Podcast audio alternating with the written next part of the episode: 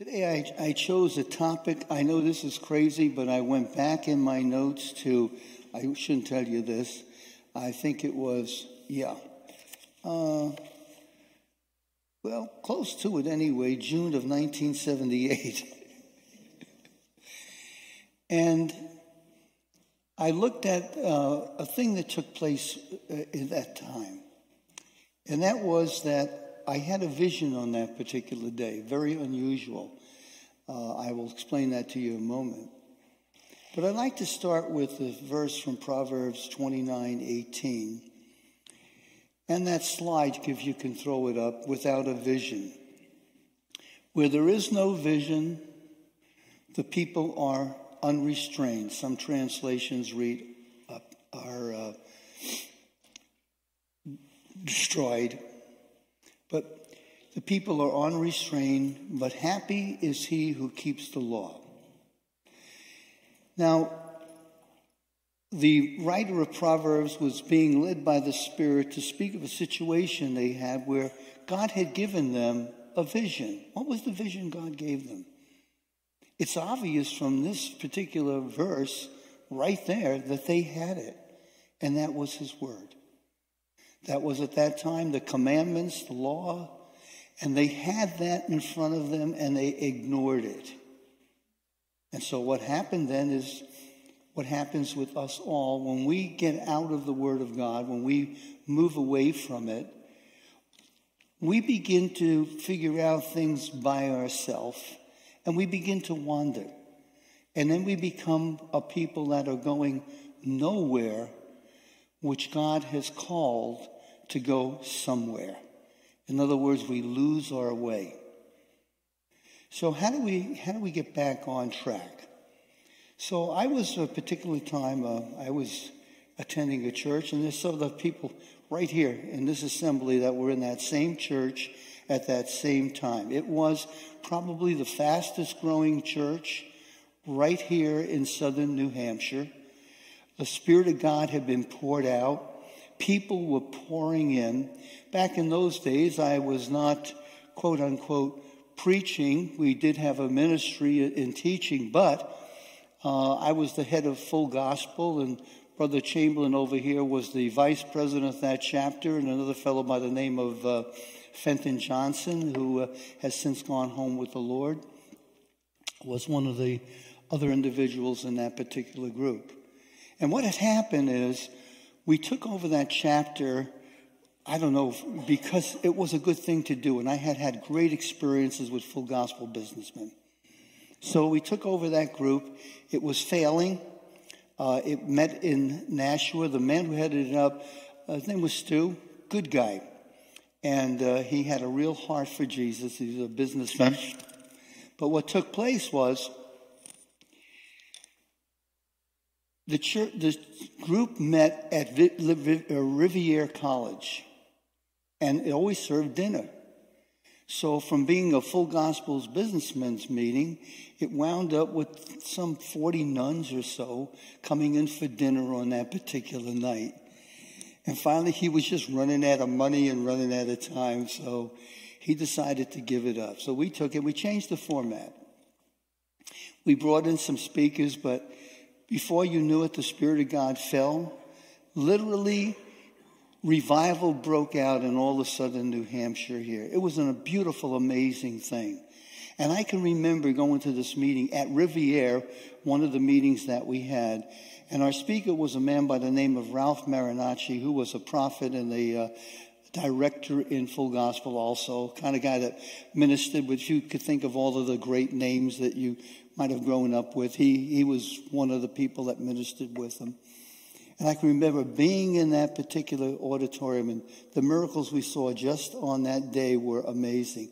But what was a great, greater miracle was from the Trinity Baptist Church at that time. All of their elders came out to that meeting.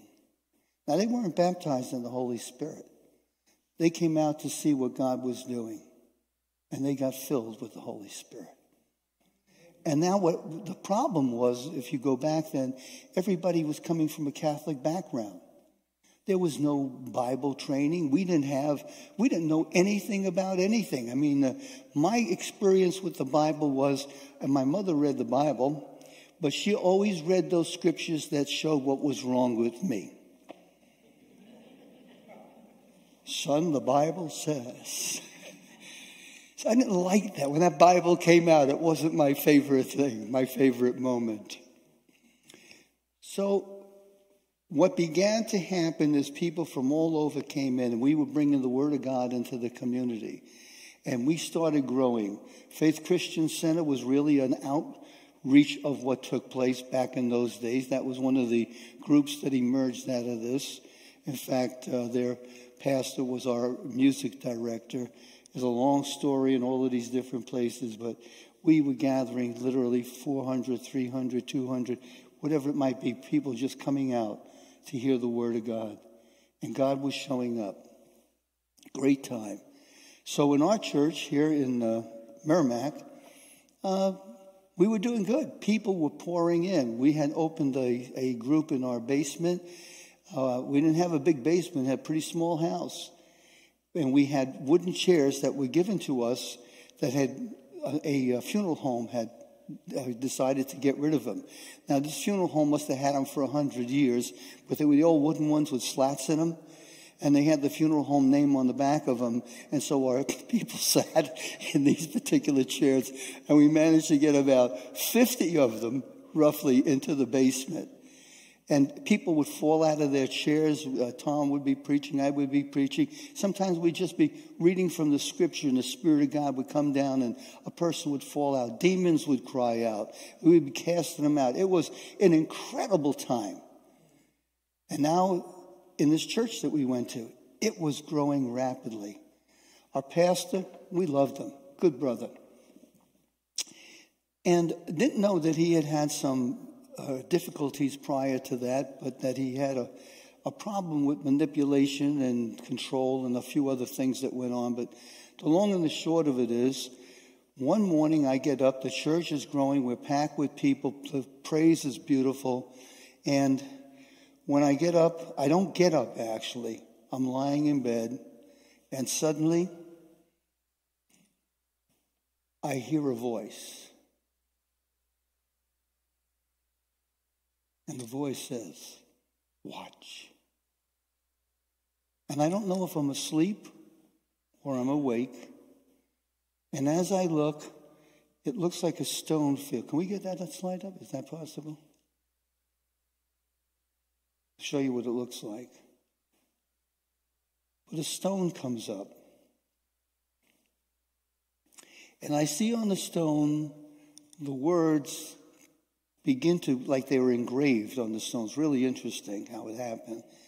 And on the stone, I see the word Jesus come. And I'm saying, What is this, Lord? And again, the word, the, the, the voice says, Watch. Then the word ministry comes onto that stone, goes onto the stone. Then the word word comes, meaning the Bible. Then comes the body, meaning the church. And they said, What is this, Lord? And once again, he says, Watch. And as I watch, the ministry slides off, like off the center, just floats right off there. And when it floats off there, what happens is the body follows the ministry. And I said, Oh, no, Lord, the ministry's going off and, and, and the church is following this. I had no idea, absolutely none, that that was the church I was attending. That morning, well, there's more to the, more to the vision. Let me finish the vision. Then what happens is there is another stone that appears. And it's next to this stone. I have two stones. It looks, I said, Are they tombstones, Lord? He said, Watch. All I keep hearing is, is watch. I watch. And suddenly the word Jesus grows on this stone. And then comes the word word onto the stone. And then the word ministry. And then the word body, the people. And I know intuitively that this is something that God wants. And what he says is, This is my church. This is what I want. And I'm Oh, Lord. And as I'm watching, the ministry goes off the stone. I, was, I can just feel it. And I just, oh no, God, no, no. What, what, what happened? And then he said, watch. And as I watched, the body, the church, went right up, followed the word, and followed Jesus. He said, This is the church I want to build. Well, I got to the church that day, and by the way, other things happened. He then showed me, again, back to the other stone, the word man got on that. That was a church that man was building. This was the church that the Spirit was building. And the funny thing was that the word fruit came after that, and it was the fruit of the Spirit. And I said, Well, Lord, both of these churches have the fruit of the Spirit love, joy, peace. And he said, No. One is a phony fruit. It's not real. It won't stand in the time of testing. But he said, My fruit will stand the time of testing. So I went to, I went to church that morning and I was so excited because I had no idea exactly. You understand that I'm seeing this, but I don't really know what it means.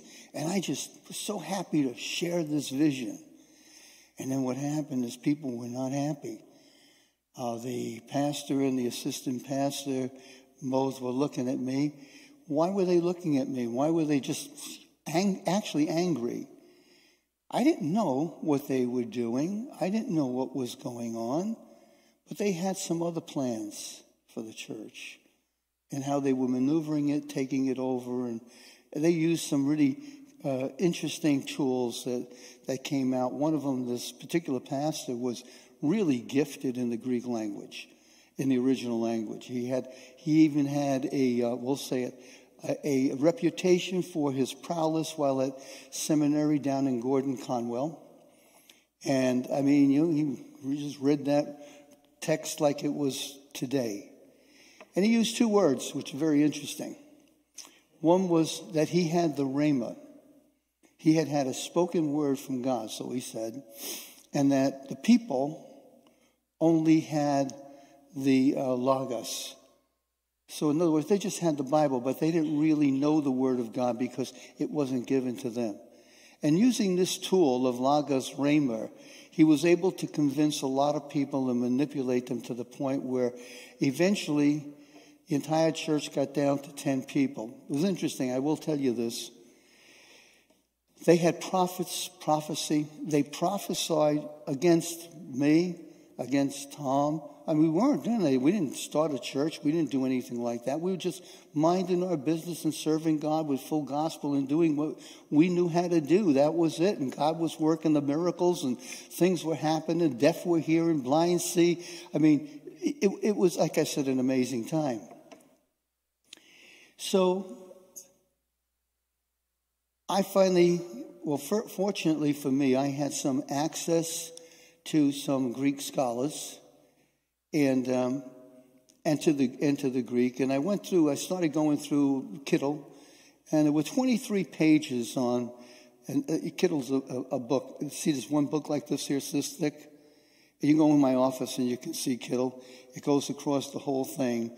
That's just the Greek Septuagint uh, lexicon in, in Greek of both the Septuagint. Septuagint being the Old Testament translation from the Hebrew into the Greek. And I got into the 23 pages of it, and as I went through Kittel, I came to the conclusion that, wait a minute, these two words weren't all that different, but they were synonyms. And I began to see that that's what they said. I went to him, I said, Look, Pastor, what's going on here?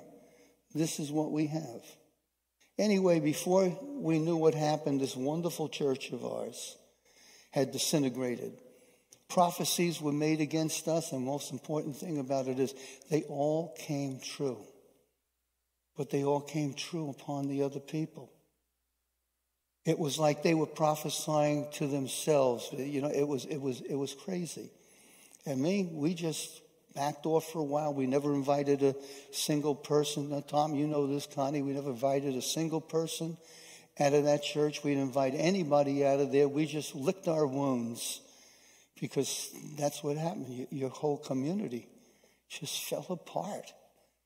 It was brutal. It was, it was, it, it hurt.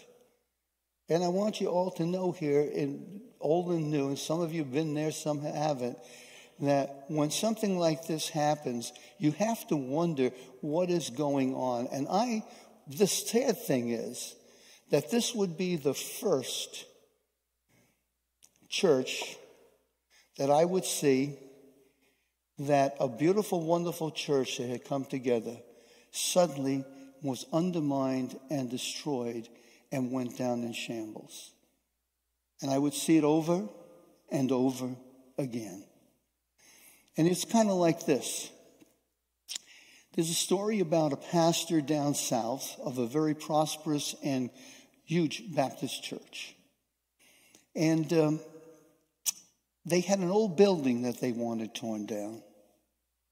So the uh, team there, whatever they uh, hired a wrecking company to come on in.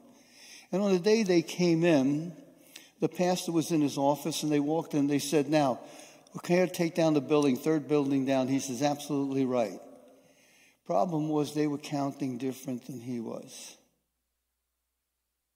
And one hour later, he walked out and found their brand new gymnasium, which they had just paid $4 million for, nothing but rubble. Can you imagine how long it took to build that? You know, the fundraising and the people coming together and the guys all in there. They want to get together. They're exercise. The whole thing, the excitement about it. And here's the whole thing.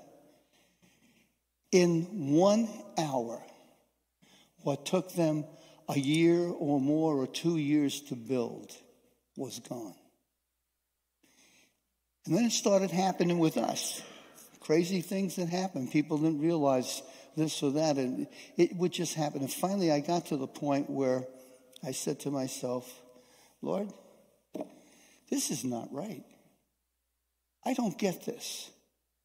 And I would pray over and over again, and I would say, Lord, why is it and even with full gospel, things would happen. Politics would get involved. This would get involved. All of this stuff would just happen, and everything that's going good, somebody try to seize it, take it over.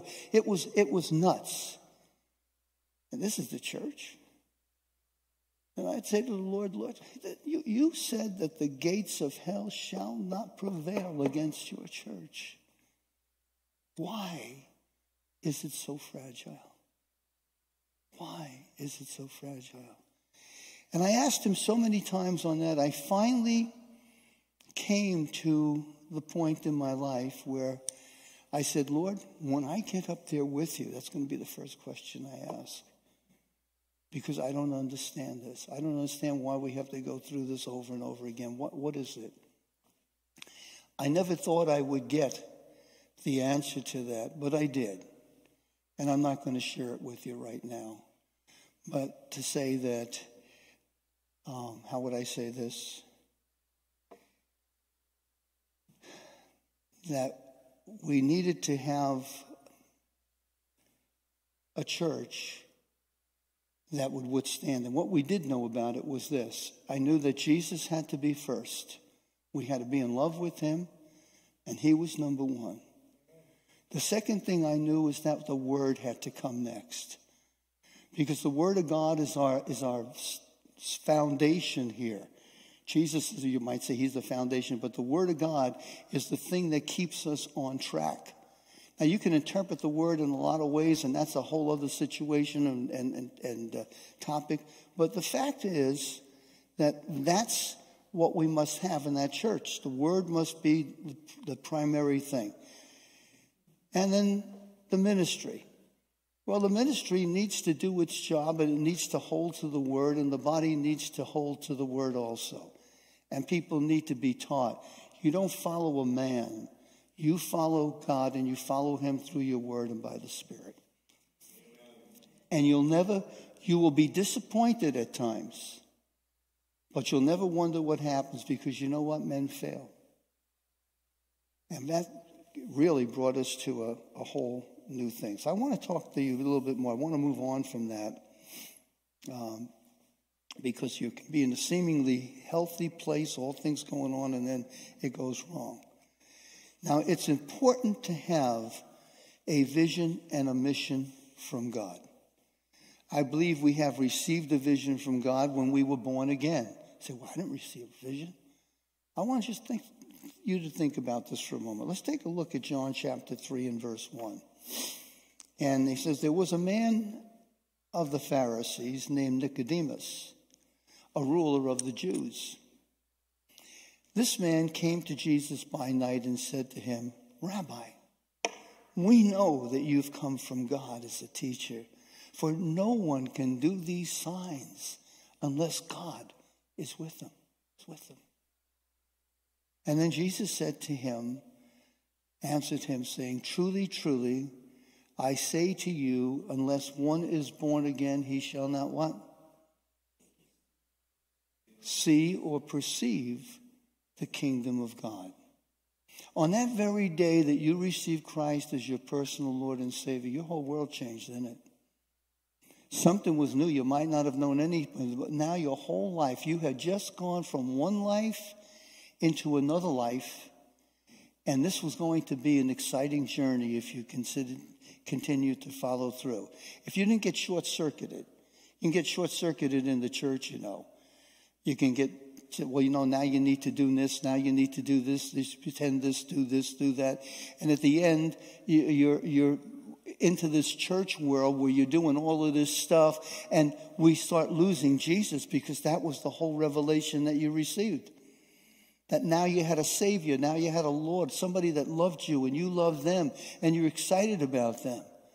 And they were excited about you, and they still are. Jesus is excited about you. Why would he be excited about me? You might sit there and say, Who am I? You have been called before the foundation of the world. You were chosen. Say, oh, well, that, that's why. That's a good question. I'm glad you asked it. Now, why? Because God has a purpose for his own possession. Oh, yes, that's another thing that happened. You were owned by somebody prior to receiving Christ, and it wasn't God. You were under the influence of the prince of the power of the air. The spirit of disobedience that works in men, and you went your way, did your thing, just like those people who were lost without a vision. And as you were doing that, you were on that wide road that was leading to destruction. And now God had taken you in an instant and I mean an instant. On that day you said, Jesus, come into my heart. I receive you as my Lord and my Savior. He, the Father took you. He took you out from the dominion of that prince of power. He put you into the kingdom of his beloved Son, and he sat you in the heavenly places with Christ. Can you imagine that? That all happened to you just like that. And you didn't know it. That's okay. A lot of people don't know it, they never even taught it. So, what takes place now is a very interesting phenomenon. We now have the ability in Christ to perceive, oh, well, we know something's different. First, we, we really know there's a spiritual world out there, don't we? We, we, we know that there's forces out there that are different, and we, we have a new, a new way of saying, well, what's going on now? It's not always how I thought it was. Things are I'm not seeing things, but I know that there's something out there now that I don't know because God's real and He's in my heart. So we had that ability given to us. And we became, as I said, citizens of God's kingdom. Interesting, we were now opened up to an entirely and invited into an entirely new way of living we began a wonderful adventure, or I hope you did. I did. I, I, can only speak for myself and from some others that I know, but I began a, an incredible invention with my Lord and Savior. And he was calling us to explore it, and he's calling you to explore this new life, not just with a bunch of people. You will get to do that, but with him. You know, when he says, if anyone wants to follow me, come after me, literally, in the original language. And then he says, let him pick up his what? When do you pick it up? Daily. Isn't it daily? Pick up your cross daily and come follow me. And then you know what that act, that word, the next is a different word. It's not the same word that says if you, if you want to come after me. This is a different word. You want to follow me. You want it's one to journey with me. Pick up your cross daily and journey with me. So when you get up in the morning, you pick up the cross. Well, what's that for? Well, you can show people you're Christian. You can walk around with that cross. I mean, ever, I'm telling you, you know, you don't know.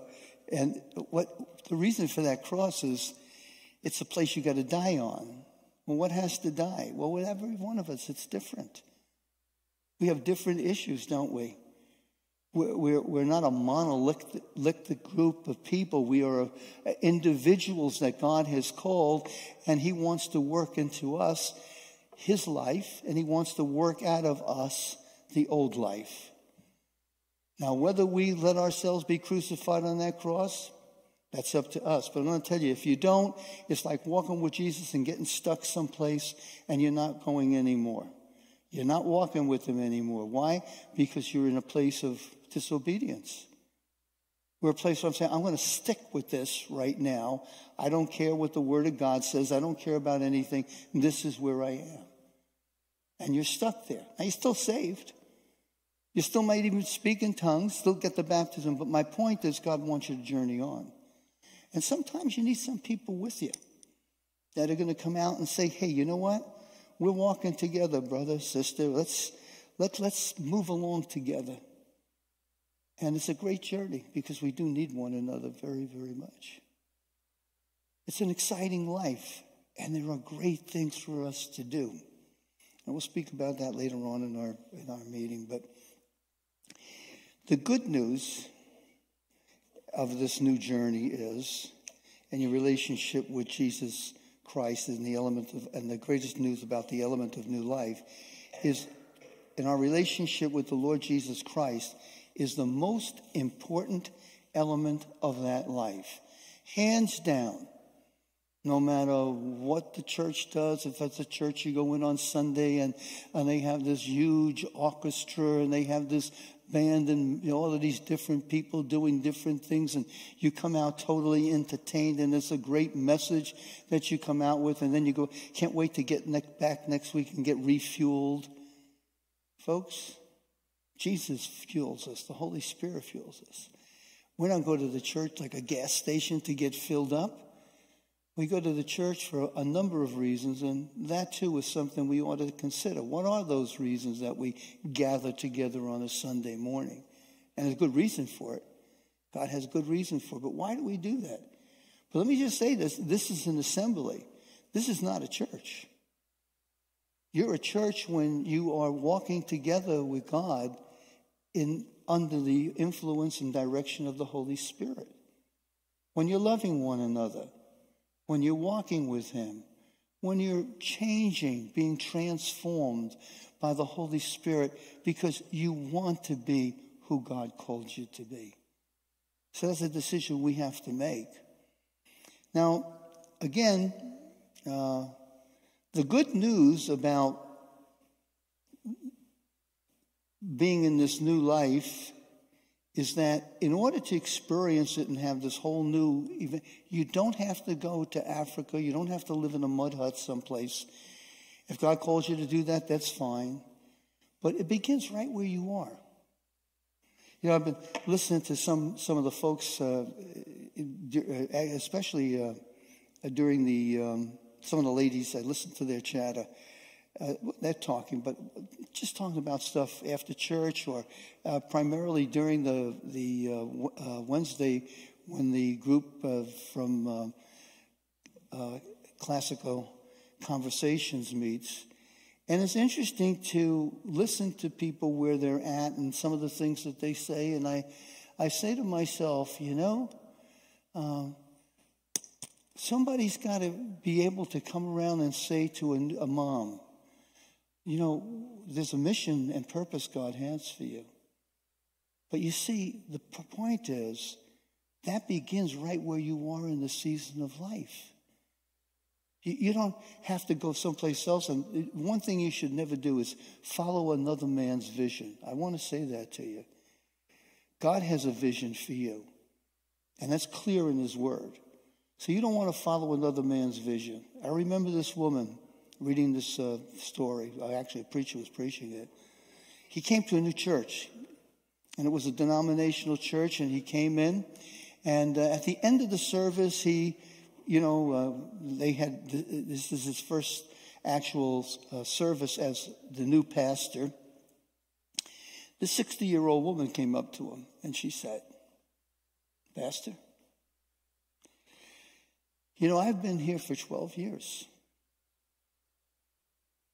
Now I see that you have a vision, but you know what, Pastor? We haven't finished paying for your last pastor's vision.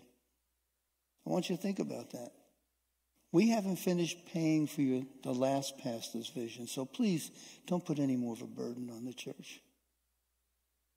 When you think about that, what happens? Oh, we need to do this, we need to do we need to do what God calls us to do. And there's a place that we're going right now, and, and God's got a real good plan for our life. Now, notice that our purpose, mission, and uh, life role for life are kind of given to us in uh, 1 Corinthians, I'm sorry, Ephesians uh, 1, Ephesians 1, beginning at verse 15.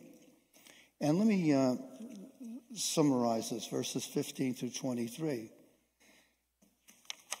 Where is that? Yeah, there's someplace around here. Yeah, here it is.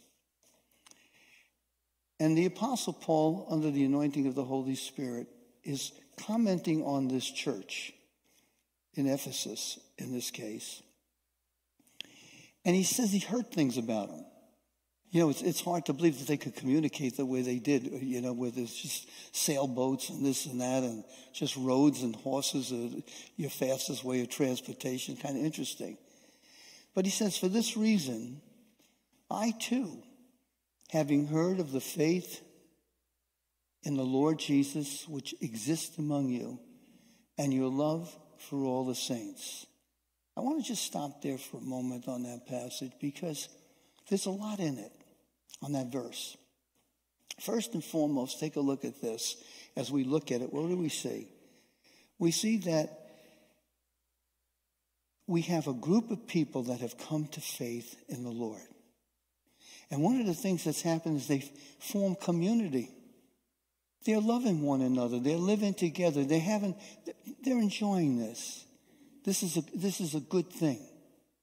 And you know, they could stay there and kind of live out their life. And by the way, many churches do. You, you, there's so many churches, you, all you need to do is be born again, hang out with the church, and we're going to be fine. No, you have, you have a lot more important things to do, and there's a lot more important things God has for your life than what you might think. Don't ever think you know everything. We don't we know very little compared to what God wants, wants for us. And it's intentional, by the way.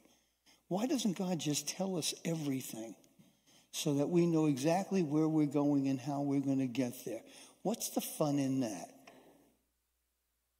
Seriously, what's the fun in that?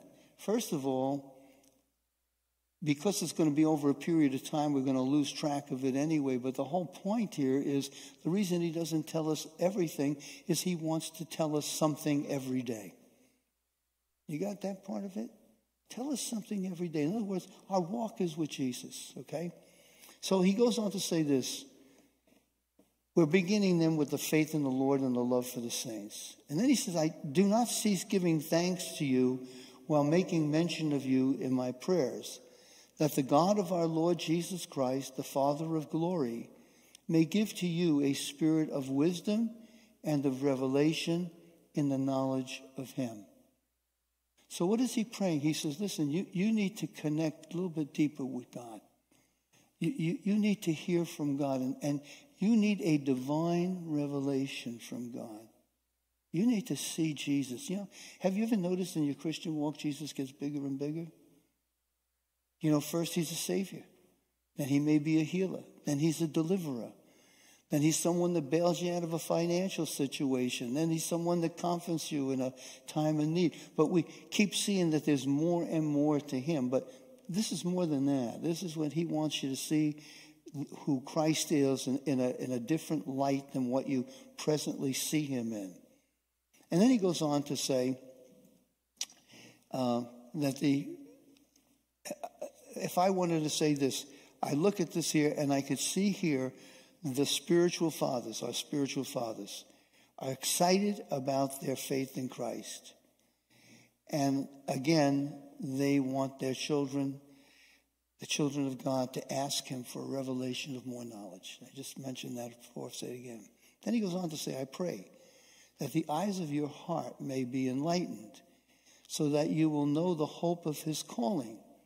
So you see, right there, if you're looking at this, you now are a part of this church that God has created, and God has a plan for you in that church. Whatever church you're in, it doesn't matter. It's the way it should be. It, you know, so I don't want you to get under the impression that I'm saying this is only happens in our church. I'm just saying that's the way it should be. Why? Because it's the Word of God. That's what I'm saying to you. And what does he say? He says here that you will know what is the hope of his calling, what are the riches of the glory of his inheritance in the saints, and what is the surpassing greatness of his power towards us who believe. These are in accordance with the working of the strength of his might. So when you look at this whole, just this one part where Paul is praying for the, the, the church as it sits, He's trying to move the church or have the church move on with Jesus. We all need to do that in our life. We're never stagnant. We're always moving. I've watched season after season come and go in the church. I've watched the prophetic movement arise, the teaching movement arise.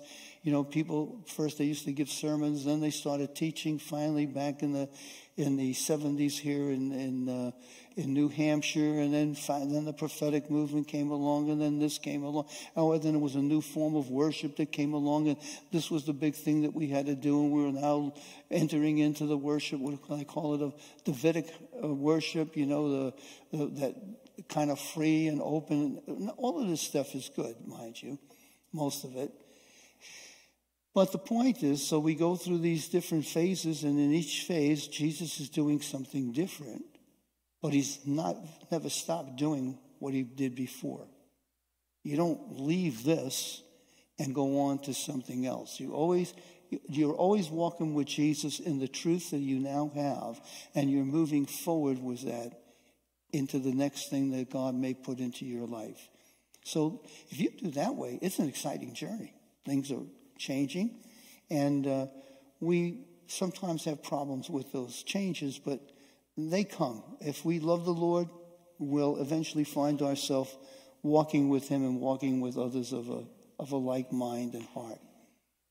Now, it goes on to say here that, and by the way, there's a lot of blessings in there for you. You have an inheritance, etc. We're, we're not going there today. And in verse 20, he says, which he brought about, all of these things which he did for you, he brought about in Christ when he raised him from the dead and seated him at his right hand in the heavenly places, far above all authority and power and dominion, and every name that is named, not only in this age, but in the ages to come. He made him head over all things to the church, which is his body, the fullness of him who fills all in all. That's you. You're, you're a part of that.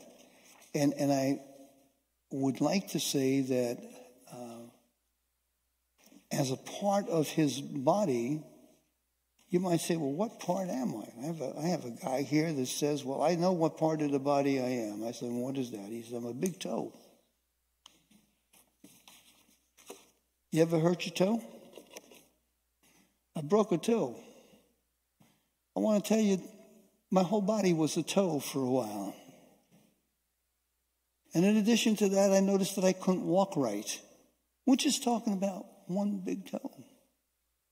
And get you all kind of off balance. And what that says is you're needed. Every single one of you that is needed. And I, I believe that that's one of the purposes of the church. And, and I think finding these things is not as difficult as we might think. It's like, oh, well, how do I get there? For You know, there's people seeking the will of God when the will of God is right in front of them. I can tell you what the will of God is for every one of us in one area of life, and that's this that we all become more like Jesus, that we conform to the image of his son, that the old stuff gets worked out as I began this message with, and the Christ gets worked in, and that we grow in that together. And if I'm a parent, or I'm a, a, young mom or whatever it might be, my job now is not just to change diapers feed the kids, take care of my husband, clean the house, uh, attend the Bible study, and do a few other things there. And almost all of them are full time job, except for the changing of diapers. They come intermittently. As it comes, that's the way it is. So, what I'm saying to you is, it's not hard to walk in this, but it's a challenge. Because the challenge is to our hearts. What do we want to do? Do we want to tell God how it should be? Or are we willing to let God tell us how it should be? See, that's the choice we all have. And it's a choice we have to make. And it's not a hard choice, but it's a choice of the heart. And if our heart is not exactly right, it may be a little bit more difficult, may even be fearful.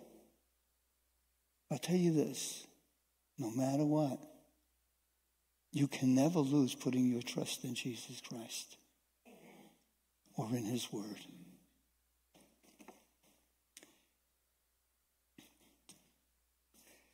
In summary, we've all been given a vision and a mission in Christ.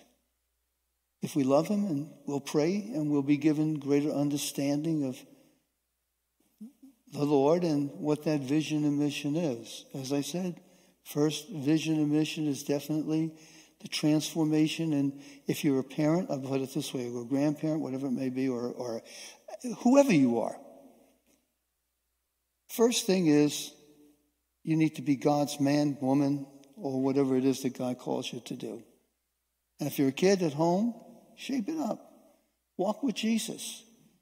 And that's your job as a parent is to encourage that. What is that? That Christ be formed in those in the sphere of your influence, and certainly your families in the sphere of your influence. That Christ be formed. Why is that? Because the covenant with Abraham still exists. That we would raise up godly seed to love the Lord and follow him.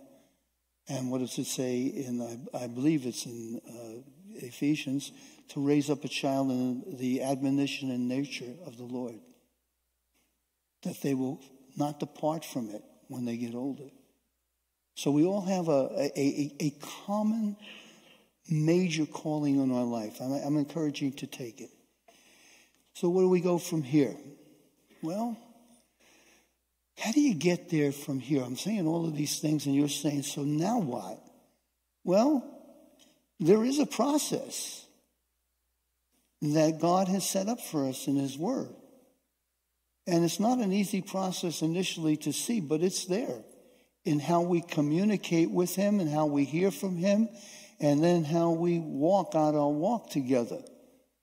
And that's one of the things that I, I have labored on for many, many years, and probably, but not much more in the last 12 years. Why is that?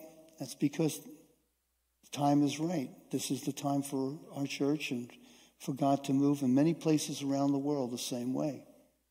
Church is going to be different. What do I mean it's going to be different? We're all here together. We had a great band here today.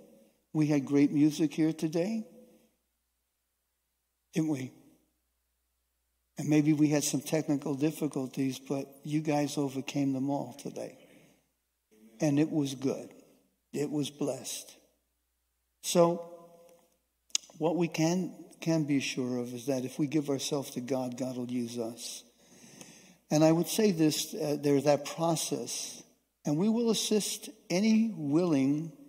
I, and I have to say this because if you're not willing to follow Christ the way Christ has called you to follow him, I can't do anything about that. That, that, this, is, this is where it comes down to you all the time. You, you, you make this decision yourself. But if you make the decision, we can help. We can work together. We can move forward in the things of God. And I said, okay, what are we going to do? Follow a progress in relationship with Christ. I used to use the term spiritual formation. How many of ever heard of that? Spiritual formation. Spiritual formation is a great term, but it falls flat in a couple of areas. And that's this God doesn't want to just transform your spirit, although He does want to do that. He wants to transform you. He wants you to think differently. He wants you to speak differently. He wants you to hear differently. He wants you to walk differently. In other words, what we need is character. And without character, nothing works. Character, in, in our, I have a little motto character before competence. Don't you want confident people in your church? Of course you do. But I'd rather have a person that doesn't exactly get it the way get it right. And just for your knowledge, right is the way I do it. Right? And by the way, right is the way you do it, isn't it? Come on, let's, let, let's face that. That's the truth. That's the truth about us. What's right is what we know. But what we want is a, a, a person, even if they can make a great program, we want to see them we want to see them with character so that we can trust them and we can walk with them and we can confide in them or have somebody we can confide in, share our walk, share our love, share our hope, our dreams, our hurts, our joys. And what happens in church is what happens outside of this room in many ways. It's who we are outside of this and where we go and how we gather together and what mission God calls us on and what doors He opens to us. We're the church in the supermarket. We're the church in the restaurant. As a matter of fact, I just don't want to go off on a tangent, but we're traveling south and got to this um, Denny's, and we just happened to get there late, like 10 o'clock, 11 o'clock, about 11 o'clock, and so it wasn't too busy. And I don't know what happened, but next thing you know, um, Gary is praying for this woman whose son is going into the military. She's concerned about that. Well, she gets excited. She goes to this other waitress and says, That lady just prayed for me. Before you know it, we have three or four people all praying together. Where? In Denny's. So we're the church in Denny's too. And, and, and that's what we mean when we talk about a church without walls. It's us going out and, and being who God calls us to be wherever we are. So I want to close with that. And uh, I also want to say this that it's also going to be important in moving forward in, uh, in the process, literally, which we're still working with in some ways, is that we, we do so in an, account, an accountable revolution, we, a, re, a relationship. We need to be accountable to someone. The Bible talks about that a lot accountability. We don't like accountability. We're Americans, we, we're independent. On top of that, we're in New England, so now we're Yankees. We're even more independent. Right? I became a Yankee when I moved from New York to uh, New Hampshire. And the fact of the matter is, accountability hurts. Accountability seems to break the sovereignty of our soul, but at the same time, God says it's necessary. What do you think? And how will you respond? That's up to you. Let's stand together.